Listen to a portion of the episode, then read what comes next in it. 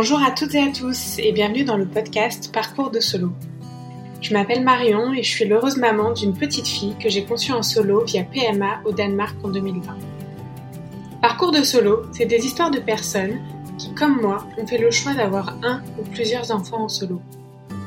Depuis des décennies, des personnes, et notamment des femmes, contournent les lois et traversent des frontières pour accéder à leur désir de parentalité. Aujourd'hui, j'ai eu envie de donner la parole à ces personnes, qu'elles vous racontent leur histoire, ce qui les a amenées sur cette voie et comment elles s'épanouissent dans ce modèle. Il y a mille raisons différentes qui peuvent mener à la soloparentalité, mille façons de vivre les choses et donc mille histoires à raconter. Parce que parler de nos parcours et faire connaître nos familles, c'est les rendre légitimes et les normaliser aux yeux de la société. Alors ouvrez grand votre cœur et vos oreilles Bonne écoute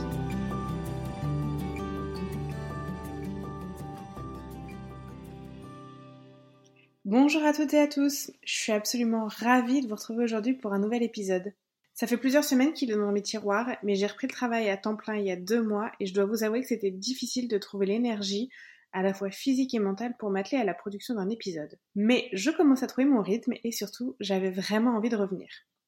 Bref, tout ça pour dire qu'aujourd'hui, on va parler avec Anna de ce qu'on peut appeler la dépression anténatale, ou plus précisément de l'état dépressif, des angoisses, des insomnies qu'elle a vécues pendant sa grossesse. Parce que quand on tombe enceinte, et a fortiori quand on a fait ce choix de la soloparentalité, et que notre parcours PMA débouche sur la grossesse tant désirée, il est parfois compliqué de réussir à dire que non, ça ne va pas, non, on n'est pas la plus heureuse du monde, et que oui, ce serait peut-être plus simple si l'avortement était encore une option. Vous allez donc entendre Anna vous raconter comment elle s'est retrouvée dans cet état, l'errance médicale et médicamenteuse à laquelle elle a dû faire face, mais aussi et surtout ce qu'elle a réussi à mettre en place pour traverser cette épreuve. J'espère de tout cœur que cet épisode sera utile. Bonne écoute Bonjour Anna, comment tu vas? Salut Marion, ça va super.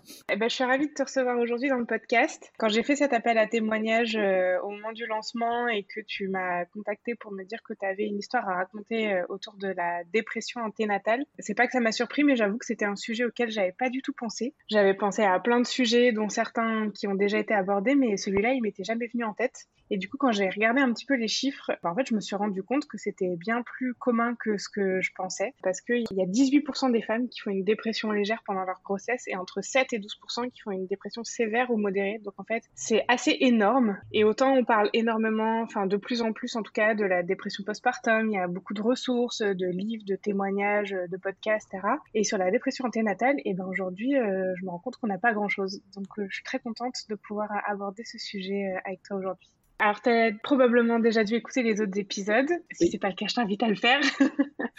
bah, du coup, comme, euh, comme à toutes les autres filles, je voudrais savoir, toi, dans quelle famille tu as grandi et comment tu projetais ta vie de famille?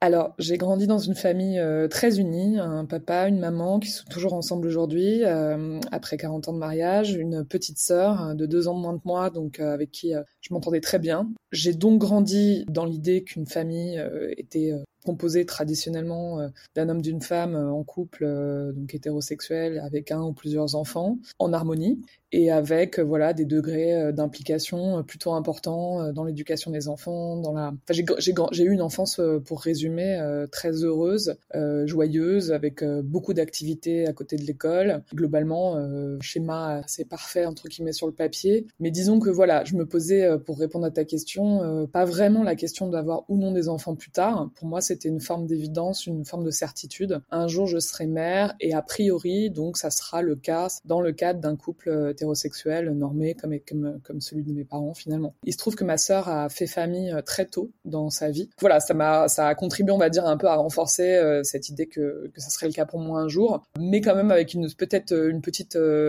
musique intérieure qui me disait que ça serait pas forcément pas une évidence pour moi, mais que ça serait moins évident pour elle, par exemple. Donc ça a commencé, on va dire comme ça. Et du coup, tu dis que c'était peut-être moins évident pour toi. Qu'est-ce qui te faisait dire ça? Bah disons que le, je voyais bien qu'au quotidien, euh, j'étais pas, euh, contrairement par exemple à d'autres euh, copines euh, de mon âge, foncièrement passionnée par l'idée de rencontrer quelqu'un. Je voyais bien que c'était quelque chose comme une forme de, de rêve ultime, ou en tout cas de, de, but visé dans la vie de beaucoup de mes copines. Et dans mon cas, je rêvais à plein d'autres choses, mais ça, c'était un petit peu, effectivement, pas du tout un, un, rêve en soi, enfin, qui m'inquiétait pas vraiment, mais voilà, il y avait quand même ces petits éléments de, de je me rendais bien compte que j'étais pas passionnée par les mêmes sujets. Coup, à quel moment t'en es arrivé à la maternité solo? Alors il y a eu une forme de transition. Disons que les histoires dans lesquelles j'ai été n'ont pas forcément abouti à quelque chose comme une sorte d'équation, euh, tu vois, immédiate. Euh, moi plus un homme euh, égale un couple égale un enfant à venir. Au fur et à mesure des années et que ces histoires se reproduisaient ou en tout cas s'écrivaient de cette façon, je me suis posé pas mal de questions. Il se trouve que j'ai suivi donc une, psychanalyse pendant de nombreuses années et effectivement à travers un peu l'angle quel est le souci, sachant que j'étais de plus en plus certaine de mon désir d'enfant, mais j'étais de moins en moins certaine de mon désir de couple en fait. Du coup voilà, il y avait ça plus en fait une forme de d'inadéquation entre entre mon fort intérieur, entre ma façon de voir les choses et le paysage de la rencontre, on va dire. Au fait, depuis toujours, je suis dans des jobs où je rencontre énormément de gens, euh, mais ça donnait pas forcément lieu de la rencontre euh, très intéressante. Et euh, tout ce qui était dating app, tu vois, de la rencontre entre guillemets, c'était quelque chose qui me, me désintéressait totalement et j'avais comme une forme de flemme totale d'en passer par là et ça ne m'intéressait pas et, et je préférais concrètement faire autre chose de, de, ma vie, quoi, tu vois, de mon temps, de beaucoup plus fun, des concerts, des rencontres, des voyages, des soirées entre amis. Enfin, tu vois, en gros, c'était, euh, c'est pas, j'ai pas joué ce, ce jeu-là, j'ai pas voulu le jouer. Voilà, il y a aussi un truc qui est important, c'est que j'étais quand même depuis toujours foncièrement indépendante, très libre, à la fois très sociable et très dans la, oui, dans la sociabilité et en même temps assez solitaire.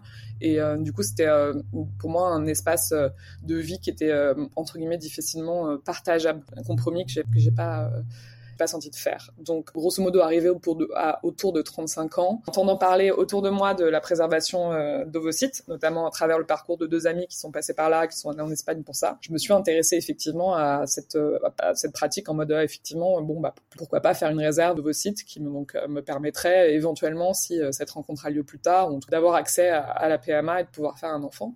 Que j'imaginais donc, du coup, au tout début, plutôt effectivement dans le couple. Et puis, pour entamer cette préservation ovocytaire, euh, il y a des examens à faire, donc des examens de fertilité que j'ai fait. Et là, euh, catastrophe totale, ils étaient très mauvais pour mon âge. En gros, sur le papier, c'est-à-dire les, différents critères, dont la fameuse hormone euh, antimolérienne, qui devait, qui devait donc prédire entre guillemets, même donner une indication sur ma fertilité possible. Et eh ben, c'était archi mauvais. Je crois que j'étais à 0,3, un truc comme ça, à 36 ans. Donc, c'était l'équivalent, tu vois, de, tu sais, bah, c'est la préménopause, quoi. Voilà, préménopause. Donc euh, catastrophe. Je me souviens très bien du jour en plus où j'ai lu les résultats, où j'ai reçu, où j'étais. Euh, c'était le gros bad. Finalement, ça a été super parce que bon, ça, ça m'a, ça m'a mis, un, enfin en gros, ça m'a mis un gros choc. Et ce truc de la, de l'horloge euh, interne, ça m'est tombé dessus d'un coup. Enfin, vraiment littéralement une grosse horloge qui m'est tombée sur le coin de la gueule. Et je me suis dit ah oui, en fait c'est ça, c'est ça. Il me reste peu de temps si je veux accéder à cette, cette idée d'avoir un enfant. là, il faut que je fasse cette préservation tôt, puis il faut que je me renseigne éventuellement sur d'autres options. Juste, si je peux permettre, euh, j'ai vécu un peu la même chose parce qu'en en fait, quand euh, j'ai, moi, je me suis lancée dans la PMA direct, j'ai fait mes examens et c'est pareil, ils étaient pas très bons. Et en fait, quand euh, la gynéco m'a dit, non, mais en fait, vous avez raison de pas tarder, j'ai eu une espèce de prise de conscience de, de mon horloge biologique et de ma fertilité. Et en fait, moi, c'était pas pour ces raisons-là que je faisais un enfant toute seule, en fait. Et là, je me suis dit, ah mais merde, mais en fait, ce sujet que je ne pense pas être un sujet est en fait un sujet quoi. Et ça fait hyper mal de le constater, euh, de le constater sur soi. On en entend parler, on nous dit, euh, on nous met la pression pour faire des enfants, mais c'est une pression qui est plus sociétale qu'autre chose. Mm, mm. Et en fait, euh, on n'est pas suffisamment bien informé sur la fertilité, je trouve. Complètement, sachant que mon parcours gynécologique entre guillemets, euh, j'avais connu beaucoup de gynéco et en fait euh, autant à chaque fois on me foutait la pression sur euh, voulez-vous des enfants, mais il va falloir y aller très très vite, avec un espèce de discours complètement un peu abject sur voilà sur sur cette charge là et autant on m'a jamais dit non mais donc oui effectivement si vous voulez faire un enfant faut peut-être s'en préoccuper tôt, mais il y a des solutions, il y a des choses qui existent notamment à l'étranger, blabla. Enfin c'était une espèce de comme ça d'injonction et de de coup près qui étaient donnés sans sans élément de contexte. Donc en fait, effectivement, euh, là, ces examens euh, m'ont permis de réfléchir. Et puis surtout, j'ai fait une rencontre euh, virtuelle avec le groupe Maman Solo. Je ne sais pas comment je suis arrivée sur ce groupe. Je m'en souviens très bien. C'était en décembre. Et en fait, j'ai rejoint un groupe en décembre, donc 2021, il me semble. Et en fait, je me souviens que 2020, je crois, parce que je suis allée regarder l'historique de tes publications. Ah ouais, 2020 possible. ouais. Ah oui, oui, oui, oui, oui, tout à fait. Après le, ouais, ouais, 2020. Et en fait, je me souviens pendant tout ce mois, de... enfin, je me souviens que c'était en décembre, et je me souviens que pendant un mois, j'ai tout lu. Du coup, un monde s'est ouvert à moi. Euh, déjà cette euh, cette idée qu'il y a des parcours euh, similaires qui pouvaient être, tu vois, enfin, en tout cas, il y a d'autres femmes qui pouvaient vivre la même chose, enfin, le même type de questionnement. Alors autour de la préservation, mais évidemment autour de la maternité solo. Donc, c'est premiers, c'est la première fois que j'ai entendu parler du sujet. Enfin, en tout cas, dans, dans le détail. Et voilà, donc euh, pendant ce temps-là, j'ai fait ma préservation d'ovocytes. Ça s'est pas très bien passé. J'ai eu des résultats très très mitigés. Et en fait, en parallèle, euh, je crois que ces résultats mitigés plus mon premier bilan qui était pas super, commençais à me dire euh, et pourquoi pas en fait accélérer, en tout cas rendre concret ce désir de maternité solo.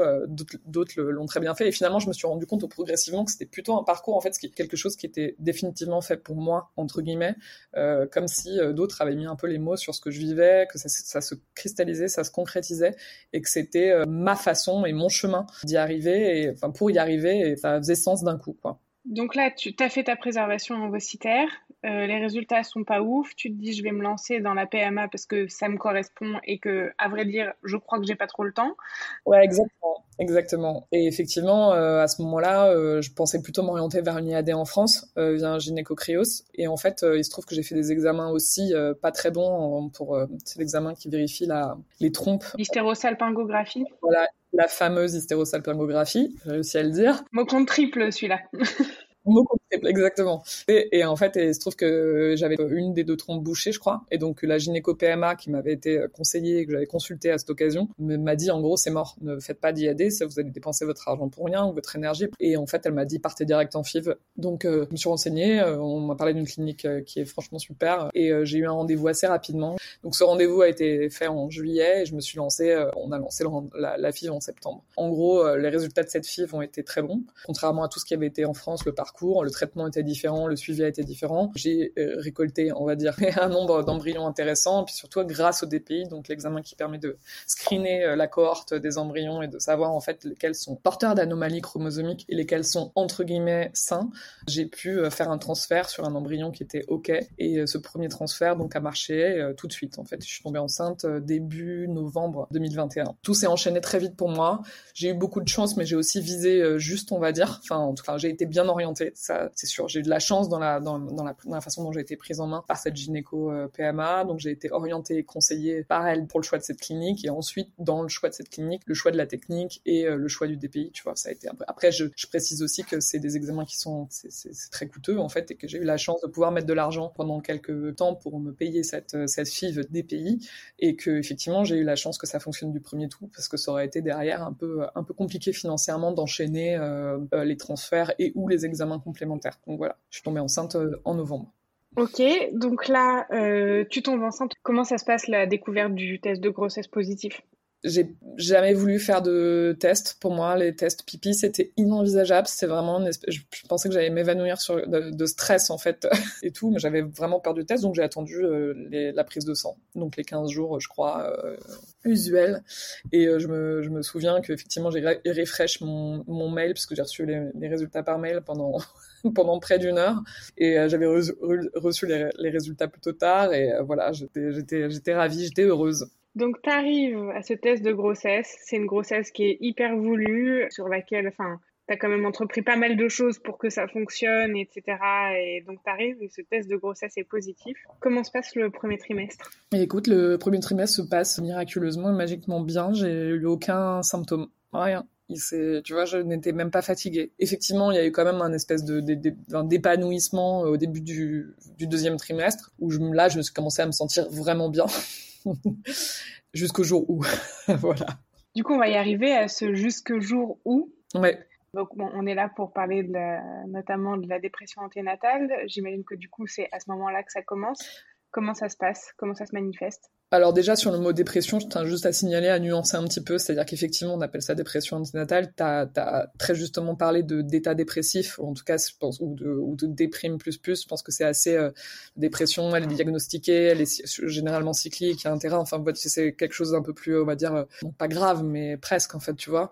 Donc euh, pour moi, je dirais que j'ai vécu voilà un état dépressif prolongé plus qu'une dépression, mais bon, passons. C'était un petit, une manière quand même de. Non, non, mais c'est important de mettre les bons mots sur les, sur les bons phénomènes. Tout à fait. Et en fait, bah, écoute, le déclic, euh, ça a été très, enfin, ça a été du jour au lendemain, donc euh, c'est très, très marqué dans le temps. Je suis partie en vacances avec ma sœur et ses enfants, notamment mon neveu, avec qui j'ai partagé donc une chambre du Airbnb dans lequel on était.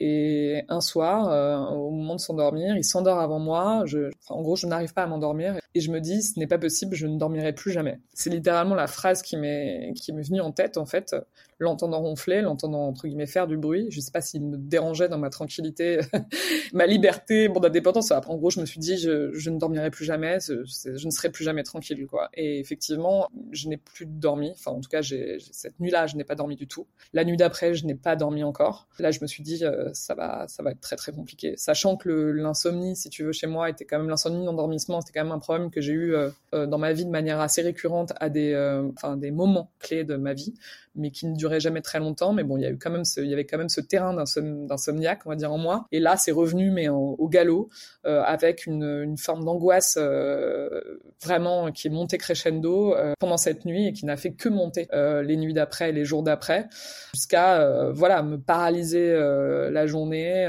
on a évidemment dans l'attente de cette, de cette, soirée, de ces nuits dans lesquelles j'imaginais que je n'allais plus dormir. Et là, voilà, j'ai commencé à être très très mal du jour au lendemain, mais un mal vraiment voilà, je me suis fait arrêter euh, une dizaine de jours, pas plus parce que euh, j'ai trouvé assez rapidement, peut dire des parades pour réussir tant bien que mal à dormir. À savoir, j'ai repris les traitements qu'on m'avait m'avait prescrits avant d'être enceinte et dont j'avais vérifié auprès de mon médecin et du CRAT, le site, donc de référence euh, pour la prise de médicaments pour les femmes enceintes et allaitantes, je crois. Donc ce traitement était compatible euh, visiblement, donc j'ai commencé, j'ai recommencé à le prendre, évidemment une posologie moindre. En automédication du coup à ce moment-là? Alors euh, je me non parce que je n'avais plus de médicaments, donc je suis allée voir mon généraliste dans un premier temps, je lui ai demandé si ça lui paraissait ok, il a vérifié sur le CRAT, ça lui paraissait ok.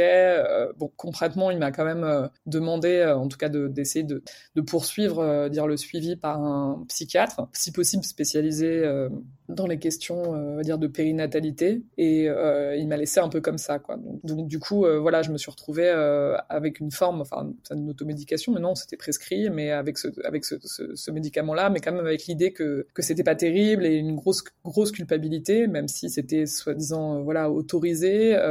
donc, je donc ça, ça ne m'aidait pas. Enfin, disons que ça m'aidait à dormir euh, de manière artificielle, mais ça ne calmait pas du tout euh, les angoisses euh, diurnes. Ça faisait que je pouvais fonctionner à nouveau, mais j'étais voilà, j'étais très mal en journée. Je me souviens vraiment avec de, de, de espèces de, de boule au ventre, de, de rythme cardiaque qui s'accélère au fur et à mesure que les journées passaient dans cette espèce d'anticipation des soirées et des nuits.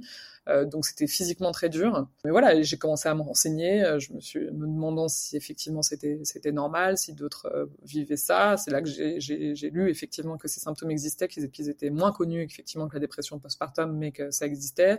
j'ai essayé de trouver des témoignages. Je me souviens de filles sur le groupe Facebook. Bon, j'ai vu il y avait il y avait pas mal de choses, mais en, référence qui faisaient référence plutôt à des à des antidépresseurs. Donc, tu vois, un traitement que moi, j'avais pas, qui n'était pas le, le, cas, enfin, en tout cas, c'était pas, c'était pas ça dont il s'agissait dans mon cas. Du coup, euh, voilà, j'étais, je, butais quand même face à un espèce de non-dit global sur euh, le sujet. Ça existait, mais on ne savait pas trop où, qui, euh, voilà. Donc, il y a eu commencé une, pour moi une, une quête donc d'un psychiatre qui pourrait m'accompagner par une amie. J'en ai, j'en ai trouvé une, mais elle n'était pas, elle n'était pas spécialisée en périnatalité.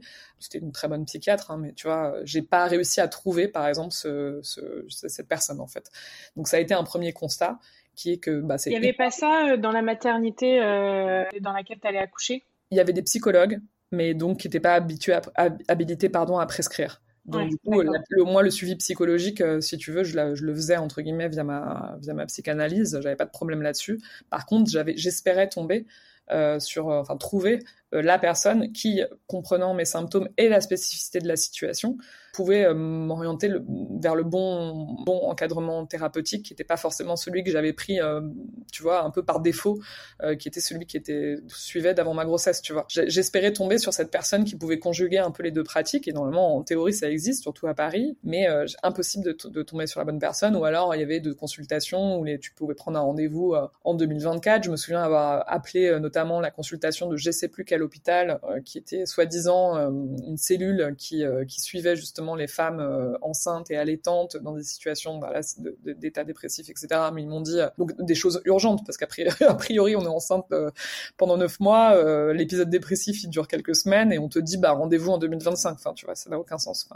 donc j'ai buté quand même sur un, premier constat qui était que ça que ces profils-là étaient très difficiles à trouver, que c'était du coup dur d'en parler, de partager cette expérience et d'avoir le bon traitement puisque c'était dur de trouver les, bons spécialistes, quoi. Donc je me suis tournée aussi sur les conseils de ma de ma psychiatre. C'était euh, une cellule, enfin mindfulness, donc euh, de méditation collective, enfin à l'hôpital Sainte-Anne. Donc qui est une cellule qui est menée, qui initialement a été euh, montée par ce psychiatre qui a popularisé, on va dire, la méditation associée à la psychiatrie en France et qui est ce mec que tout le monde connaît, qui fait tous les podcasts.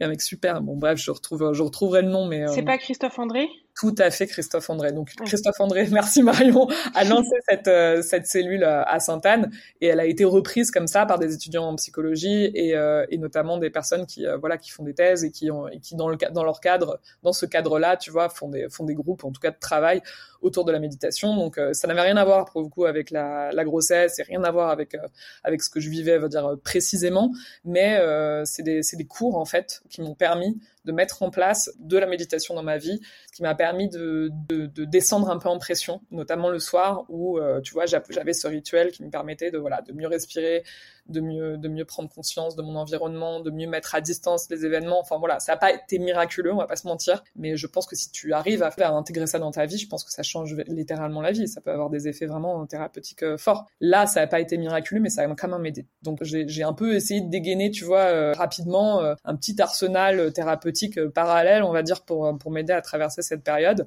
Et puis surtout, bon, il y a eu y a des choses euh, très importantes pour moi qui ont été euh, le partage de cette expérience avec des amis qui ont été enceintes par définition, des amis mamans. Et en fait, j'ai un peu ouvert la brèche en disant, mais en fait, il m'arrive ce truc-là, ça résonne en toi. Enfin, voilà, je me souviens de leur conversation avec une ou deux copines, dont une qui m'a dit, mais merci de m'en parler parce qu'en fait, je, n'ai jamais trouvé la, manière d'en parler à quiconque parce que j'avais honte de cet épisode, mais j'ai eu envie de voilà, euh, j'ai eu envie de mettre fin à mes jours pendant pendant ma grossesse, à un moment très précis. Ça a duré de mon sixième mois mon septième mois de grossesse. Tous les jours, je me disais mais comment faire pour arrêter d'être enceinte Comment faire pour me voilà, c'est extrêmement violent, mais enfin je te, le dis parce que du coup c'est des pensées qui qui du coup qui arrivent dans ces moments-là de grande fatigue et de grande angoisse. On se dit bon bah voilà, je suis pas je suis pas capable de, vivre ça euh, comme tout le monde, c'est-à-dire sereinement. Je voyais plein de femmes qui disaient arrive au deuxième trimestre, je suis hyper en forme, euh, le troisième trimestre c'était dur, mais là voilà enfin, je suis contente d'être enceinte, c'est cool et tout. Et moi, je vivais euh, l'extrême inverse et je me disais, euh, que peut-être ça serait plus simple de ne plus être enceinte. Évidemment, ce n'était plus possible. Et c'est, je pense, la, conscience, enfin le savoir que ce n'était plus possible d'avorter ou de ne plus être enceinte, qui me paralysait encore plus. Tu vois, c'était le côté, je n'avais pas le choix. Euh, ça devait arriver. Euh, je devais aller jusqu'au bout de cette grossesse et je comptais littéralement les jours. C'est-à-dire, je me disais bon, allez encore un jour, deux jours, trois jours, euh, x jours avant la, avant l'accouchement. Et, et, voilà, j'attendais en fait la, la délivrance quoi. Mais en bricolant, voilà un mélange de, enfin un mélange, en tout cas un, un mélange d'accompagnement euh, médicamenteux, on va dire, euh, d'écoute, ces séances de méditation, de verbalisation, en tout cas du problème auprès d'amis qui comprenaient ce que ce que je, ce que j'étais en train de vivre. Voilà, le combo, ça m'a, ça m'a aidé à traverser cette période. Après, c'est allé, euh, en fait, progressivement, ça s'est éteint progressivement. Ça a quand même duré, je dirais, deux mois et demi. Ah oui, c'est long ouais, de 4 mois à 6 mois et demi de grossesse. Et en fait, euh, en fait, c'était majoré aussi. Euh, je pense c'est important de souligner, c'était quand même majoré par le stress du, travail. C'est-à-dire en gros euh, l'idée que malgré cet état, il fallait que je continue à avancer, il fallait que j'assure et il fallait que j'assure notamment la continuité euh, de mon travail pendant mon absence, donc en recrutant la bonne personne. Enfin, il y avait tout un enjeu pour euh, trouver le ou la remplaçant, que du coup ces six mois et quelques, en tout cas que j'envisageais de prendre, euh, se passent bien, que le retour se passe bien. Donc il y avait un stress, tu vois, supplémentaire par rapport à ça. Et je pense que plus j'avançais vers le moment du congé maternité, plus je me disais bon, encore euh, quelques jours, quelques semaines et ça va passer. Et effectivement, euh, quand je suis arrivée dans mon congé mat, voilà, tout a un peu lâché. Là, je commençais à aller mieux. J'ai eu la chance, j'ai accouché fin juillet, donc euh, j'ai eu la chance d'avoir une fin de grossesse. Pour le coup, les dernières semaines, c'était vraiment cool parce que j'ai une espèce de souffle comme ça où je pouvais à nouveau faire ce que j'avais envie de faire, libre comme ça, d'organiser la maison, de faire mon nid un petit peu et en fait de me concentrer sur ces tâches-là et puis le fait de me reposer, en tout cas de profiter, faisait que ça cette angoisse a disparu progressivement. Je me demandais quand même euh, comment j'allais vivre par le postpartum, bah, puisque en fait j'avais lu que la dépression, en tout cas les états dépressifs anténatales, que ça pouvait euh, fragiliser en fait. Euh, ouais, fragiliser, et en tout cas qu'on avait plus de chances de faire une dépression du postpartum quand on avait été fragilisé pendant sa grossesse, ce qui est complètement, ce qui est complètement logique. Mais là, je, je fais intervenir une personne dont je n'ai pas parlé et qui a été aussi très importante pendant ma grossesse, particulièrement pendant mon accouchement et dans la gestion de mon postpartum, c'est ma doula, Eva mm. Luna, qui est une nana super et qui m'a autant, j'avoue, pendant la période de trouble que j'ai vécu sombre. On n'avait pas une relation qui permettait que, en fait, elle m'aide concrètement, parce qu'elle elle est restée à l'écoute, mais c'est pas, euh, enfin, c'est dire, c'est pas ce biais-là, tu vois, qui m'a particulièrement aidé. C'est pas, c'est pas nécessairement son rôle, ça, ça reste. Euh, oui, complètement. Non, mais elle aurait pu, tu vois, ça aurait pu être quelqu'un d'un, tu vois, qui a, je, à qui je, enfin, je sais pas, elle aurait pu jouer. Ou qui a un réseau et qui sait orienter et qui. Euh, ouais, exactement, exactement. Donc non, non, mais après, elle m'a pas du tout lâché, c'était cool, mais elle m'a surtout aidé à un truc, tu vois, qui m'a tranquillisé vraiment, c'est qu'elle m'a aidé dans l'organisation de mon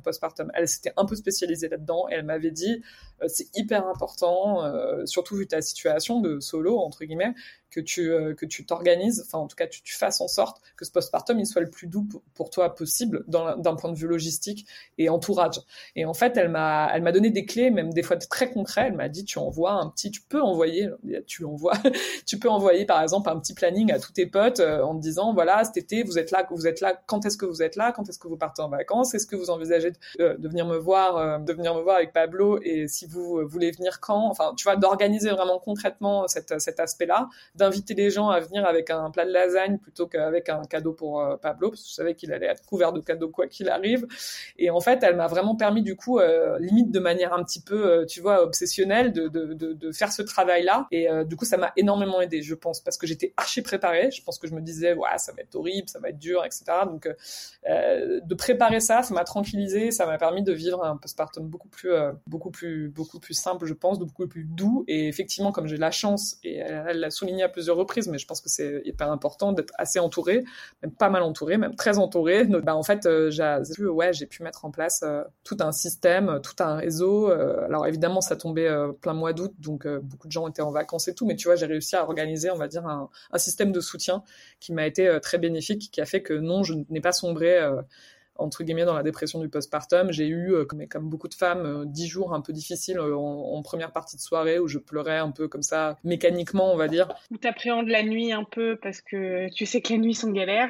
bah oui, et en même temps, j'ai eu beaucoup de chance aussi parce que tu vois, en fait, j'ai des périodes de chance comme ça qui ont entouré cette période sombre. Mais disons que j'ai eu la, chance d'avoir un bébé qui les 15, enfin ça arrive souvent, hein, mais qui les 15 premiers jours, enfin lui, il a pas eu ce truc confusion jour-nuit. Il dormait plutôt bien la nuit, voire il a écrasé pendant les 10 premiers jours la nuit, donc du coup ça m'a permis déjà de me reposer. J'ai eu un accouchement facile, donc ça m'a permis aussi de, ne pas trop souffrir, on va dire physiquement. Et euh, en plus de ça, euh, j'ai voulu allaiter, ça a marché tout de suite, sans aucun, tu vois, problème. Et en fait, j'ai eu ce truc, j'ai regretté après quand ça s'est arrêté, mais des hormones magiques du sommeil. C'est-à-dire, euh, en fait, j'allaitais même la, nuit, je me réveillais, j'allaitais mon fils, mais je, je me rendormais immédiatement comme une masse entre les multiples réveils et j'avais l'impression que les deux, même si je dormais en fractionné une demi-heure, une heure, etc., c'était hyper réparateur. Mais vraiment, moi, j'ai eu ce truc-là. Donc ça a soigné, on va dire, mon angoisse euh, du sommeil ça m'a aidé, tu vois, aussi à, aller mieux. Mais voilà, il y a eu cette période plutôt chouette qui a du coup euh, pas été, euh, voilà, la déclinaison, on va dire, euh, postpartum de mon, de ma dépression, de mon état dépressif anténatal. Mais, mais c'est vachement important, je trouve, de, verbaliser en fait dès que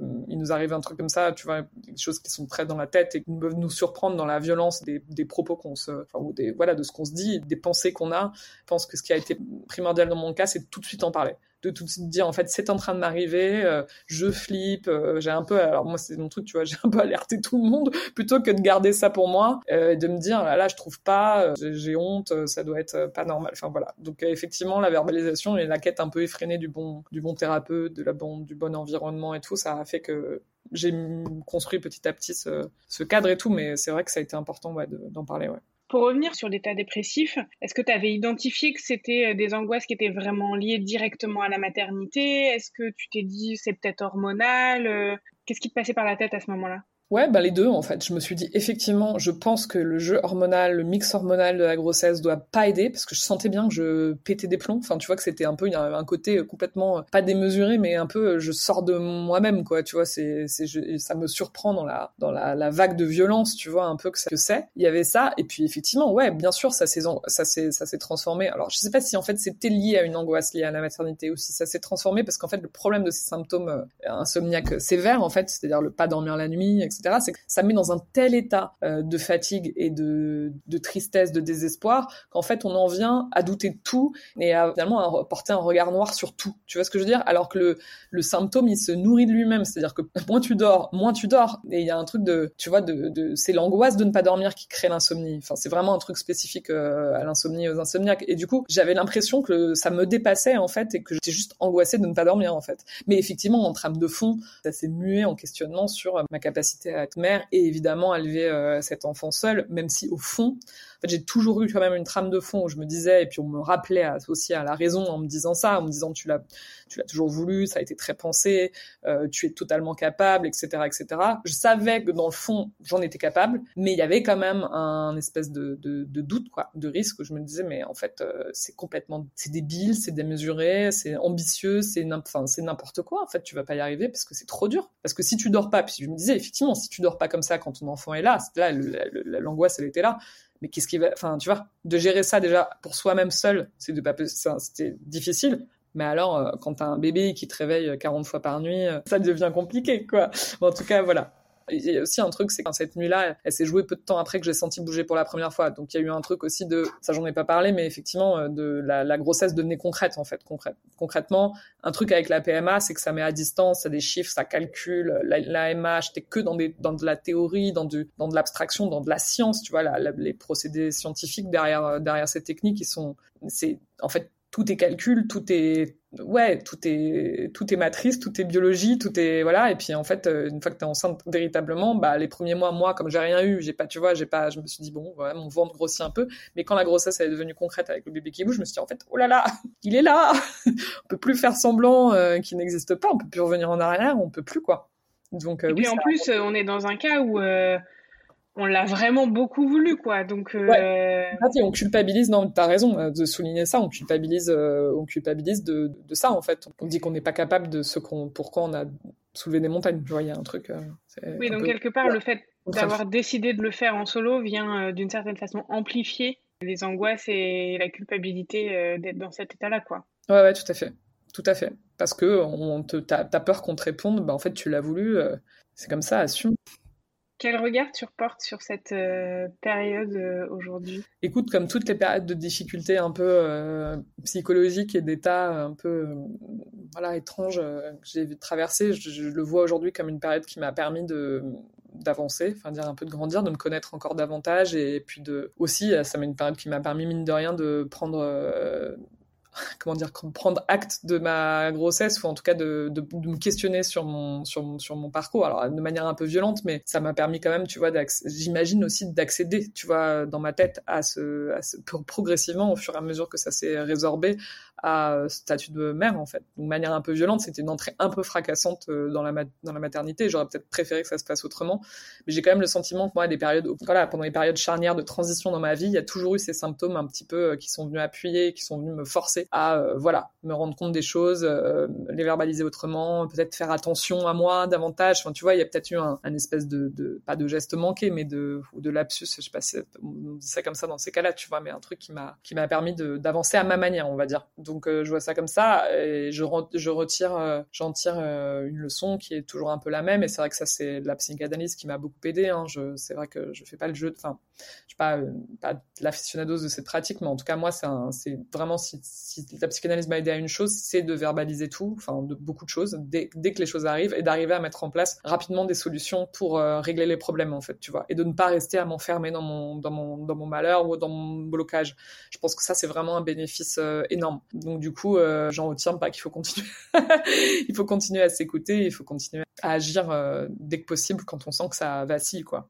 Donc voilà, mais le partage d'expérience aussi, euh, tu vois que ça m'a forcé à, faire ça aussi. Ça, c'est génial, tu vois, le partage d'expérience, la sororité, euh, la solidarité, ouais, entre femmes et entre euh, mamans qui ont des parcours similaires ou en tout cas qui ont, qui ont, des choses à voilà à dire à partager à ce sujet tu vois ça ça a toujours beaucoup aidé et là effectivement dans mon parcours ça m'a ça a été salutaire donc effectivement si on est isolé trouver une manière de de partager cette expérience et de ouais faire appel aux, bonnes personnes quoi. Tes ressources clés du coup sur euh, ce sujet là si jamais on, a des doutes et qu'on commence à se dire oulala là là, il y a peut-être quelque chose qui se trame ce serait quoi? Bah, je pense, euh, pour en tout cas euh, les filles du groupe qui nous écoutent, c'est effectivement euh, poser des questions, partager son expérience, demander à ce que à ce qu'il y ait un partage d'expérience concernant son cas sur le groupe Maman Solo par exemple en tout cas si on est dans cette situation, regarder autour de soi s'il euh, y a euh, des médecins éventuellement spécialisés dans son domaine, même si effectivement c'est pas des psychiatres, donc ils sont pas habilités à prescrire dans un premier temps. Les psychologues en général spécialistes en périnatalité connaissent euh, des psychiatres qui le sont. Enfin tu vois c'est un espèce de réseau comme ça de mettre d'aller petit à petit euh, vers un peu ce qu'on vise. Et puis, euh, bon, alors après, le truc du crade, c'est que c'est un peu, euh, moi, je sais, je le consultais frénétiquement en me disant, voilà, là, je suis dans la, c'est bon, je suis dans la limite, etc. Donc, c'est, ça, c'est un site qui donne des indications, mais comme tu le dis, tu peux pas faire d'automédication pour ce genre de choses. Donc, en urgence, oui. Mais bon, l'idée, c'est quand même de te faire accompagner par des gens qui peuvent, qui peuvent. De trouver la bonne molécule, enfin, ouais, etc. exactement, exactement. Mais en tout cas, il y a aussi un truc, c'est qu'il faut dédramatiser vraiment, même si c'est difficile de dire ça sans faire l'apologie d'eux, mais il faut dédramatiser la prise de médicaments pour la grossesse. Quand j'ai allé très mal, hein, j'ai entendu euh, des gens me dire, mais en fait, on peut rien faire, on peut rien prendre, tu ne peux, tu ne peux rien prendre. C'est faux. Enfin, si écoutes les gens, tu peux pas prendre plus d'un doliprane pendant ta grossesse. Enfin, c'est vraiment très compliqué. Donc, je sais que beaucoup de femmes vivent des, périodes similaires et c'est une véritable torture parce qu'elles pensent qu'en fait, euh, bah oui, elles doivent subir de dormir une demi-heure par jour pendant pendant six mois, alors que c'est faux. En fait, il y a des choses qui mm. existent, des choses qui sont compatibles. Il existera toujours un cas sur 100 000 et encore, s'il est référencé, on ne dira pas que c'est compatible. Donc il, existe toujours des solutions et notamment voilà, c'est des, des, béquilles, mais c'est les médicaments dans ces cas-là parce qu'elles permettent de, à nouveau de fonctionner correctement. Et même si les questions demeurent, enfin en tout cas le plus tu mieux tu dors, tu as les idées claires et enfin dans mon cas, enfin plus, plus j'ai pu avancer, tu vois. Enfin c'est le serpent qui se mord la queue quoi. Donc il faut de toute façon, ce truc du sommeil, c'est valable dans, dans, le cas euh, de, de l'état dépressif anténatal, mais c'est aussi le cas. Euh, Tout à fait. Euh, une fois que ton bébé est né, c'est tellement le nerf de la guerre, en fait, ce manque de sommeil, ça cristallise tout. Bah, ouais, c'est le truc, c'est le sujet de conversation. Et moi, je pensais pas que ça serait aussi. Alors, évidemment, sensibiliser au sujet, tu vois. Mais après, voilà, on est aussi, faut aussi se dire qu'on est, sans, anticiper trop la question, on s'en flipper trop de ça pour les femmes qui sont enceintes, tu vois, qui écoutent et qui ont, qui ont peur de ça, et on s'habitue aussi beaucoup de choses. le corps, il est aussi très euh, puissant, le mental aussi. Et euh, même si on manque de sommeil de manière chronique, on trouve euh, des moyens, on, y arrive quoi qu'il arrive. Il n'y a, a, pas de fatalité quoi. Eh ben, merci beaucoup Anna pour ce témoignage. Euh, je suis ravie qu'on ait pu aborder ce sujet. J'espère qu'il sera éclairant euh, et qui permettra de libérer la parole sur ce sujet qui effectivement peut être un peu tabou. Euh, quand on est enceinte, on est censé être hyper heureuse parce qu'on va avoir un bébé et que la vie est rose et que tout est génial. la réalité, elle est un petit peu plus complexe que ça, comme dans beaucoup de domaines. Et je trouve ça très bien de pouvoir parler de cette ambivalence et de donner des clés aux personnes concernées. Voilà. Merci beaucoup. Merci à toi. Et voilà, je vous remercie d'avoir écouté cet épisode, j'espère qu'il vous a plu. Si c'est le cas, n'hésitez pas à aller le soutenir en allant liker, commenter, partager sur les réseaux sociaux et surtout, surtout, allez mettre un maximum d'étoiles sur les différentes plateformes d'écoute où c'est possible, notamment sur Apple Podcast et Spotify. Si vous avez des remarques, des suggestions de témoignages ou que vous-même souhaitez venir raconter votre histoire autour de la soloparentalité, vous pouvez me contacter via le compte Instagram du podcast. Merci encore et à très vite